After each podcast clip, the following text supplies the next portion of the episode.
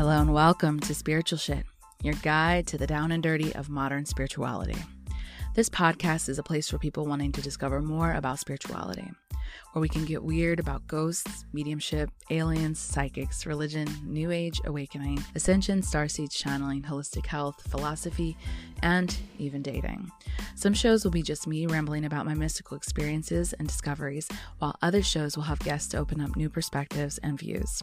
I hope you'll join me on this journey as we discuss and open up what spirituality in today's modern world really looks like. Remember to like and subscribe to never miss an episode and hit me up at thelovelyleah.com or at thelovelyleah on Instagram so we can connect. Become a Patreon supporter to get access to behind the scenes of our guests, freebies, early access to new episodes, discounts on merch, and more. Hello and welcome to another episode of Spiritual Shit. I'm your host, Leah Lovely, and today we're talking about shame. And shame is not an easy topic to talk about because shame is like a form of secret nastiness and rot that we feel inside of ourselves. And the first time I got kind of a grasp on what shame actually was is when I watched um, Brene Brown's famous TED Talk, where she kind of explicitly goes through how she's a shame researcher and how when she would mention that people would be like oh okay and not really want to talk to her because shame is something that we have a difficult time talking about because it is usually some of our deepest and worst secrets. At least we think so. It's why when people are abused in such a way that they keep quiet and don't out their abuser because they feel immense amounts of shame. It's uh, what keeps us from going after our goals and our dreams. It's what keeps us from deeply connecting to other people because we're afraid of disconnection. And it's it's something that I didn't realize before I had my spiritual awakening that I lived with constantly. I used to be someone who was incredibly um, stoic, I would say. I prided myself on how little I cried. I remember being like, I only cried once this year, you know, or at the max four times a year, you know, once per season. And for some reason, I thought that was like a good thing. But I didn't want, I didn't want people to see me as weak. And because I knew that in our family, it was, well, at least for my dad, like not so much my mom. My mom was very emotional, but um, that side of the family was like, it was like, you know, we don't, we don't talk about our problems. We don't tell people what's wrong with us. We don't tell people the ideas we have. You know, we don't, you don't tell anyone really anything. And it's most important that you keep the idea of our perfect family in our family, like, or sorry, um, to other people. If there's anything going on in our family that is not spoken about, no one should know. And I always thought that was kind of weird because there would be like kind of sometimes like really weird, like just stupid stuff that I'd be like, oh yeah, I'm coming back from a family reunion project and, uh, you know, we had to make our family tree. And I needed to ask my grandmother um, you know, who is this person who lives in this, you know, branch or, you know, whatever. And she's like, who asked you that? And I'm like, I mean, we're doing a project at school, you know, to map out our family tree. And she was like, but who wants to know? And I was like, you know, it's, it's a, grandma, it's a project. Like, can you just tell me who this, you know, person is? And she's like, nah, I don't think so. I don't think so. That's private. And I'm like, this is, that's so bizarre. Something that I feel like we could probably find out on ancestry.com, but we didn't have it then. That that there was some secret about, you know, someone in our family. And then it went deeper as I got older. Started to be like, I didn't know where my grandma was from. And um, you know, big secrets around her age. And then when we asked our dad, my dad also kept that a secret. And I thought, this is really bizarre. Like, what is going on on this side of our family? But you know what? It taught me to hold that part of myself, anything that was going wrong, to, to not talk about it, to not tell people like what was wrong with me if I was upset, um, what was wrong with our family if things weren't going well. It was important to keep the mask. And the mask is interesting because we all hold some type of mask, right? And this mask is what we kind of hold in front of us as a way to cope with what it is we don't want to see. And, you know, your mask could be I, I make this certain amount of money and I drive this car and I get to drive, buy these purses and and look at this um, I have this unattainable body and I work out at the gym eight hours a day and you know um, the the strive for perfection in some sense. Maybe your mask is I'm a you know I'm someone who's not driven and I didn't go to college and um, you know I'm not smart and so I don't need to be held accountable for some of the things for my actions, even though I know what I'm doing. And those masks sound very opposite, but masks don't always have to be what we think is perfection. Let that be clear. Masks just need to mask what it is that we don't want people to know about us. It's um the girl who acts ditzy in front of a boy so he'll like her. It's the guy who has to have it all together and, uh, as Brene Brown says, sit on his white horse and not show that he has vulnerability, not show that he has emotion, not to dare show that there's any weakness. And that's the household I grew up in for the most part. And so when I learned those behaviors, it was for a long time very difficult for me to get in touch with my vulnerability, with my authenticity, because I couldn't dare let anyone know that I was struggling, that we weren't getting food on the table, um, or at least not a lot of food on the table, or, um, you know, electricity went out or whatever. Don't tell anybody anything like that. Don't tell anybody about the spankings we got. Don't tell anybody about, um, you know, so it doesn't matter you guys can fill in the blank for yourself, but I was hiding behind this kind of crippling fear that if people really found me out and found that I wasn't perfect, that they wouldn't love me. I wouldn't be worthy of love. I wouldn't be worthy of connection. And I learned that kind of early when I went to sixth grade. Uh, we changed schools. And, you know, like every middle school kid before Instagram came out, um, I went through massive awkward phase and came into the school of what what seemingly looked like all these girls who who knew like how to model or something. It was so weird. And I and I came in with myself knowing who I thought I was and how people accepted me and how I was a friend and you know whatever. And I remember getting there and them them calling me names and and making fun as kids do and thinking, okay, if I can just be this, then I, I won't I won't be left out. I'll be uh, worthy of connection. But I felt shameful about what it is that I couldn't change about myself. I felt shameful about my race. I felt shameful about my weight.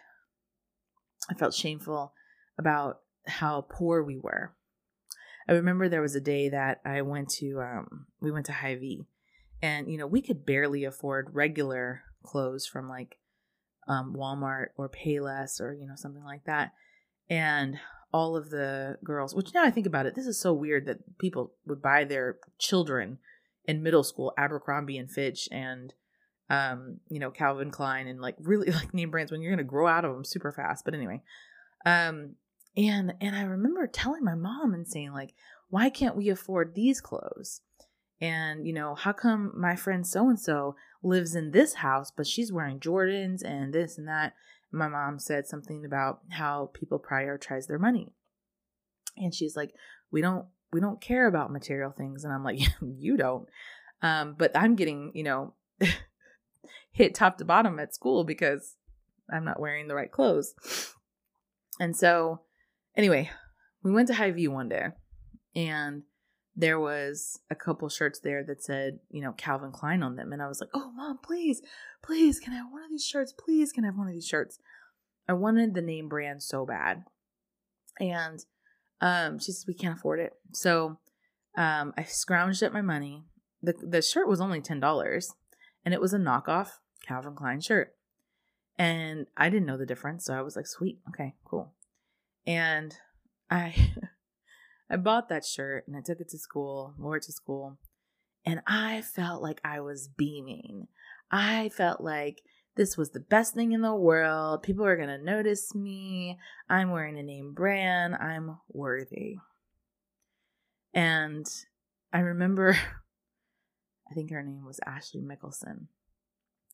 She came up to me and she said, That's not a real Calvin Klein shirt. And I was like, Yes, it is. She's like, uh uh, it's a fake. And somehow, because I was not uh, well versed in designer clothing, I, d- I had no idea like what a fake looked like um, versus the real thing. And so, uh, checked the label myself. Not even think I had never thought to check the label and recognize that this was actually not a Calvin Klein shirt.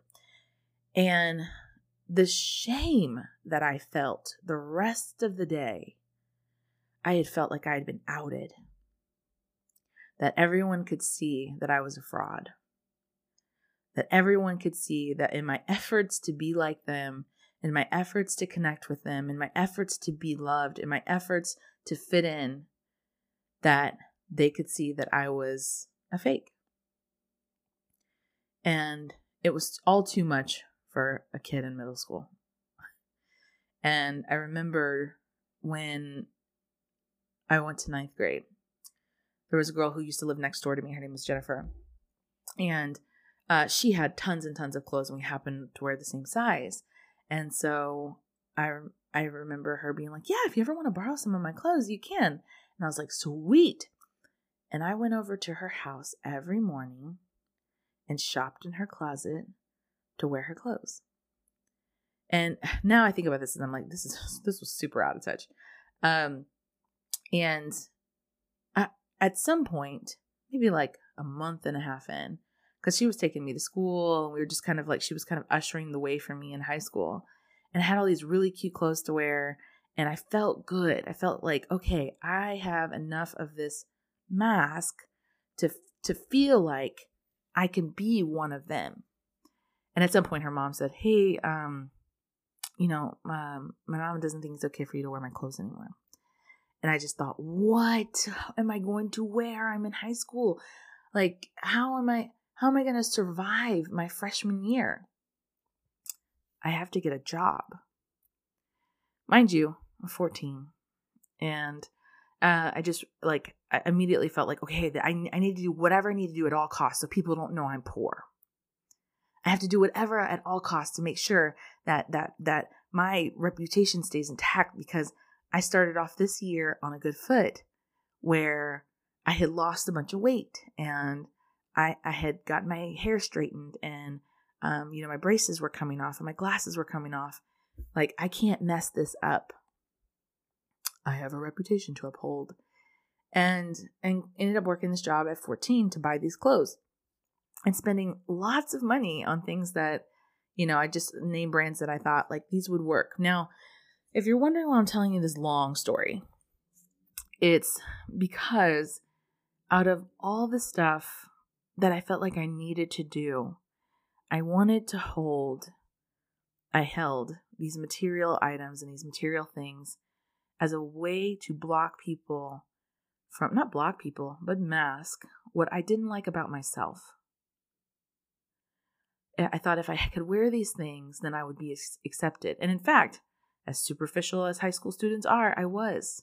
Suddenly people noticed me. Suddenly people talked to me. Oh, I like your shirt. Mm-hmm. Mm-hmm.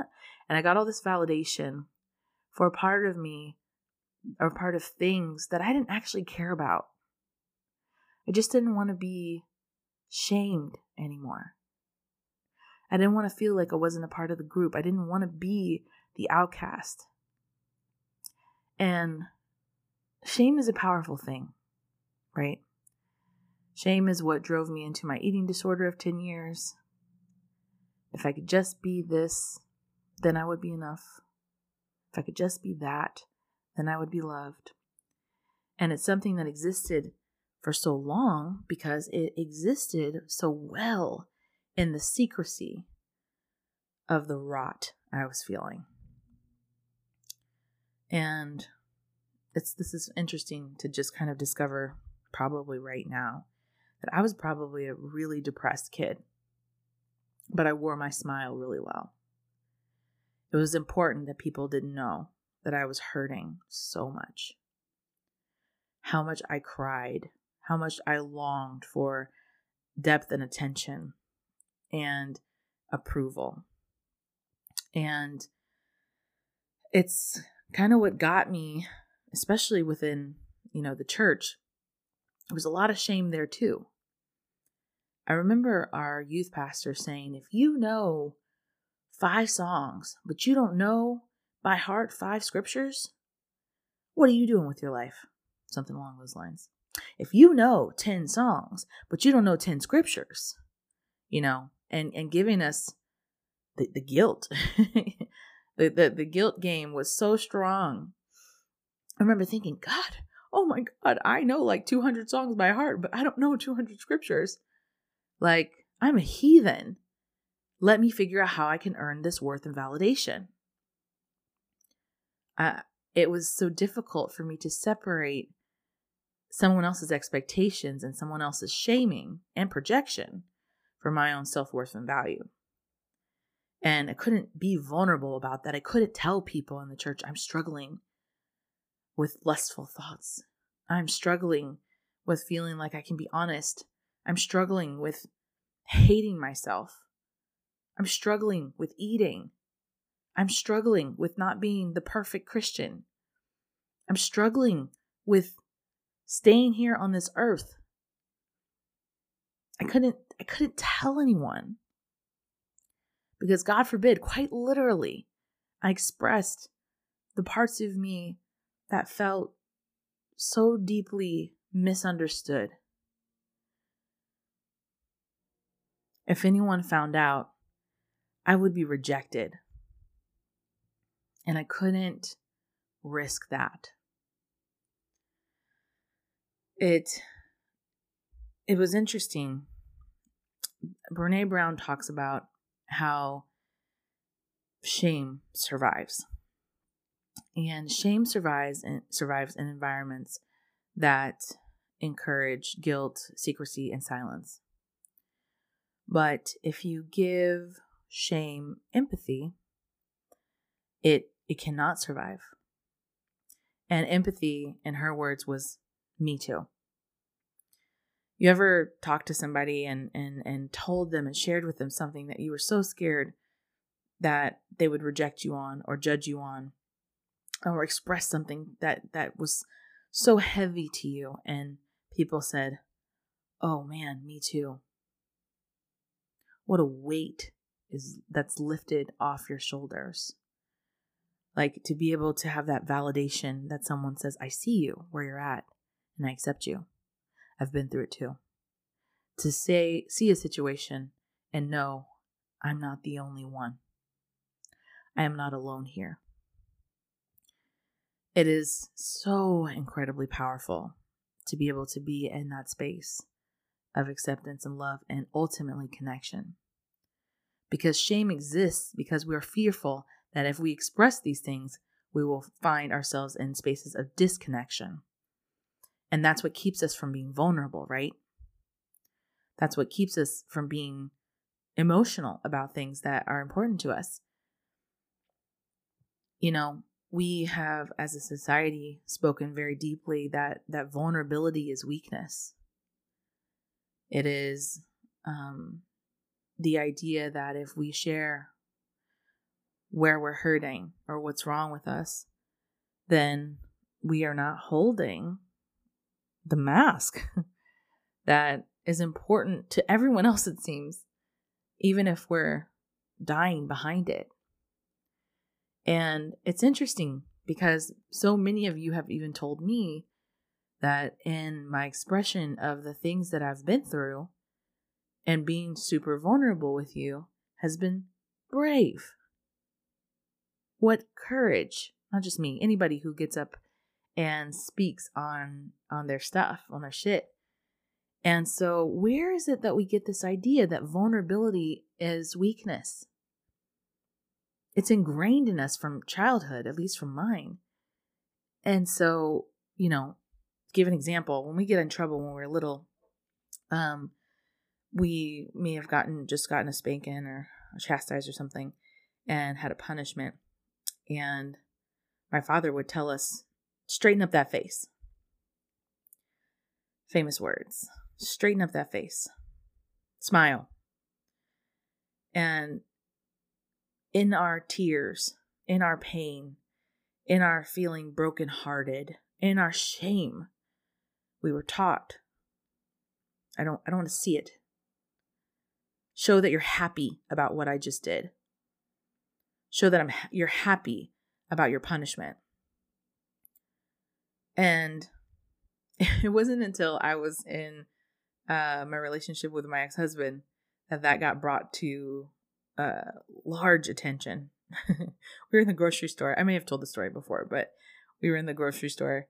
It was our first fight, and um, we were talking about toothpaste or orange juice or something. I don't remember. And funny enough, never brush your teeth and drink orange juice, but that's neither here nor there. Um, and I remember thinking like um, him saying something about a brand or something like that. And I just felt like he was very nitpicky about what we picked. And for me, I was like, which one's the cheapest? We shopped very differently.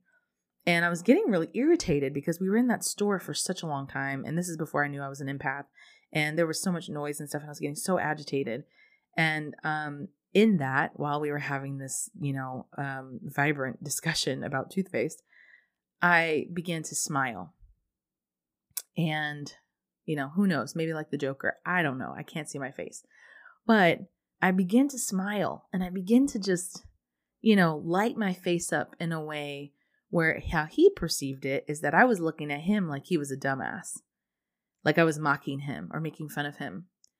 And he was like, You're smiling. Why are you smiling? And I was like, I'm not smiling. And to him, that was protesting behavior. um, and I and I genuinely didn't think I was smiling. I was like, I don't know what the fuck you're talking about. And over time, I learned that, yeah, when I get mad, I start smiling because I learned that from having to hide my emotionality when I was a kid. And when I got mad and I got upset because those emotions weren't allowed in our household and it wasn't okay to be vulnerable and my father was uncomfortable with our emotions, that, and it, you know, I this is how I needed to behave. This is how I learned how to cope. This is the mask I learned how to use in order to survive. So I couldn't be authentic when I was mad. I couldn't speak my truth. I couldn't cry. I couldn't tell people something was wrong. I couldn't tell people I was hurt. I had to straighten up my face. I had to look at people and say, I'm okay. I'm, happy about what's happening right now. I don't care. I'm fine. And what boils in that silence is the shame of the weakness I felt. You know, shame operates in so many different facets, but for me, for sure, the easiest one, the quickest one, was to feel shameful about my emotions. I was a sensitive kid. I'm a sensitive person now. And then I felt so shameful about having feelings. I shut down my feminine side. No, these don't belong here. It was more praised if I could I could be stoic. If things didn't hurt me. If someone's responses and reactions didn't get me. I was more powerful then. No one could hurt me.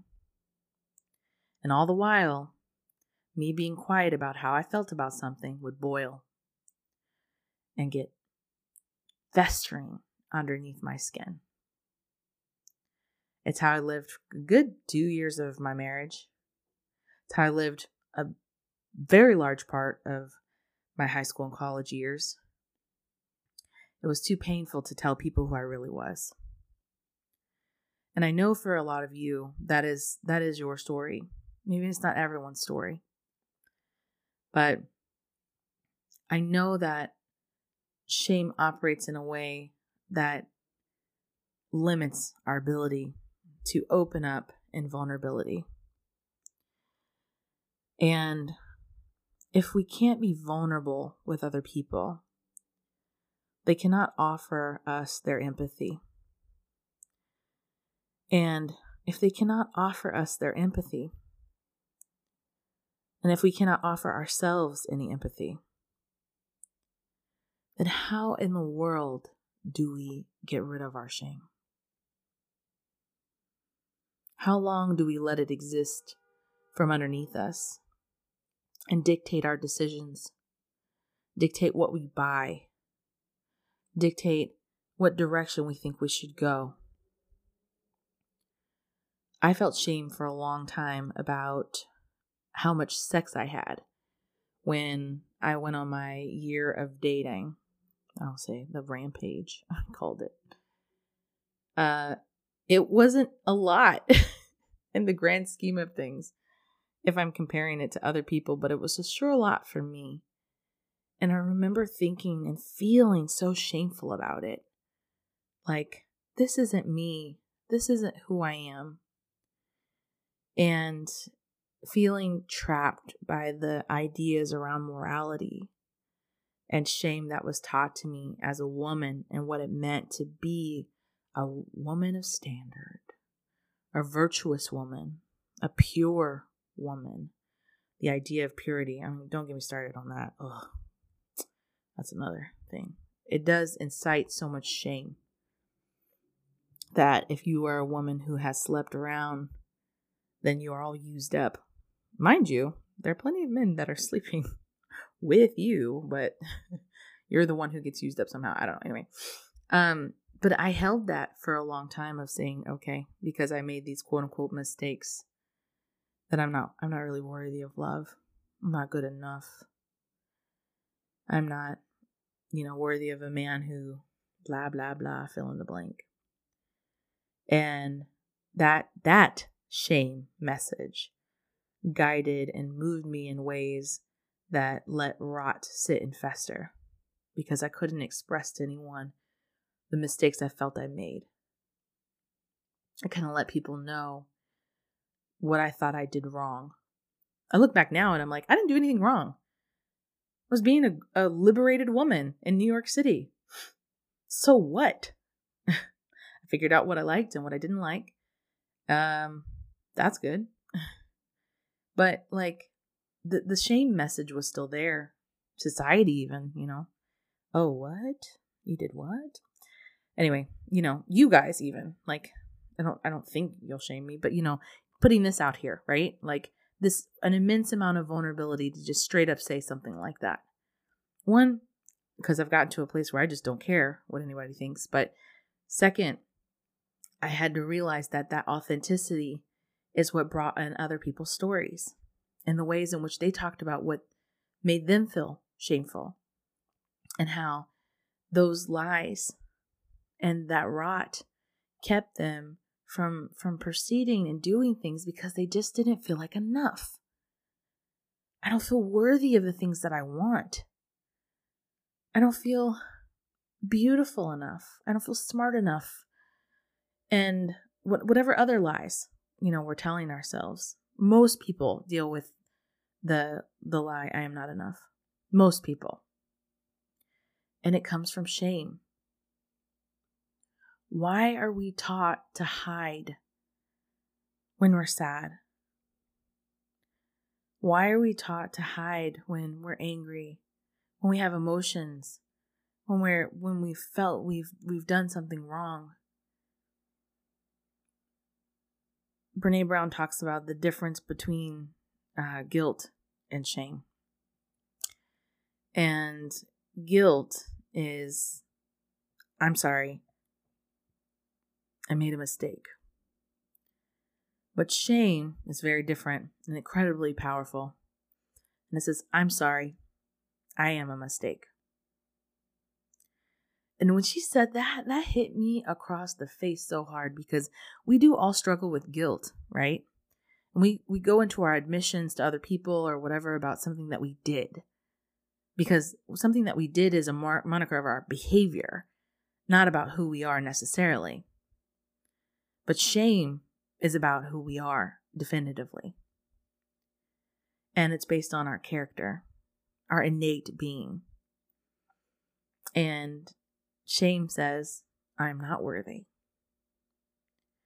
And when you tell people, I feel like I'm not worthy, and someone says, Oh man, I'm me too. I struggle with that too. Don't you feel like a massive weight come off your shoulders? Why? Because it means you're not alone. It means that you are not this this person in a silo who is undeserving of everything else everyone else is. It it shows you connection. You are connected with someone because you made yourself vulnerable. And this is this is the power of vulnerability. It exorcises our hiding. It exorcises our rot. And it gives us an ability to connect with others in a space where we can feel safe again. And mind you, be careful about who you're vulnerable with. Because there are those people, this is where we learn it, right? Like when we learn these behaviors, we learn vulnerability was weakness and that then someone, we would become a target to someone. You know, these this behavior doesn't come out of nowhere. There's definitely people out there that make you feel like that. And it's kind of like um you know, when we get comments on the YouTube or on the podcast or something and and uh, you know, someone who's triggered by something we say, um, the vulnerability that we say or I say, uh, and comes and says, meh, meh, meh, I have something to say about this, and you know, let me shame you about that, and you did this wrong, and whatever. To uphold people to a standard that is unrealistic and to fire them under their ability to put themselves out there uh, which is really tricky. And this is why we get nervous and scared about opening that part of ourselves. But I'm going to bet you that whatever it is that you feel like you're hiding right now, if you go to a trusted friend, family member, partner, whoever, in a true, authentic desire to connect, and you express to them what is on your heart about what you feel shameful about. I'm going to probably bet and hopefully bet that you're going to be met with empathy and that someone someone sees you and essentially allows you to breathe out of that shame. I think that if you are in a place right now where you find yourself making excuses of why you can't do something, not just not just about what you can express or what you can't express shame also hits us in our our dreams the way we see our life what we see for ourselves. And it tells us that we're not good enough. And it essentially affects the trajectory of where we see ourselves because we have to live under the rod of the lie. And ultimately, that lie is what keeps us from being vulnerable. So, I guess the moral of the story is is let yourself be authentic and let yourself be vulnerable about what it is you're feeling shameful about so you can get rid of the lie. Thank you guys for listening. I'll see you in the next one.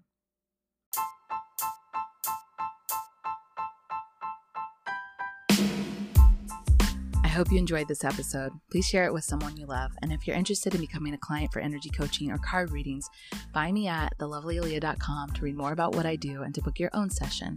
And don't forget to add me on The Lovely Aleah on Instagram for daily content and inspiration and hang out with me on Patreon. As always, thank you for listening.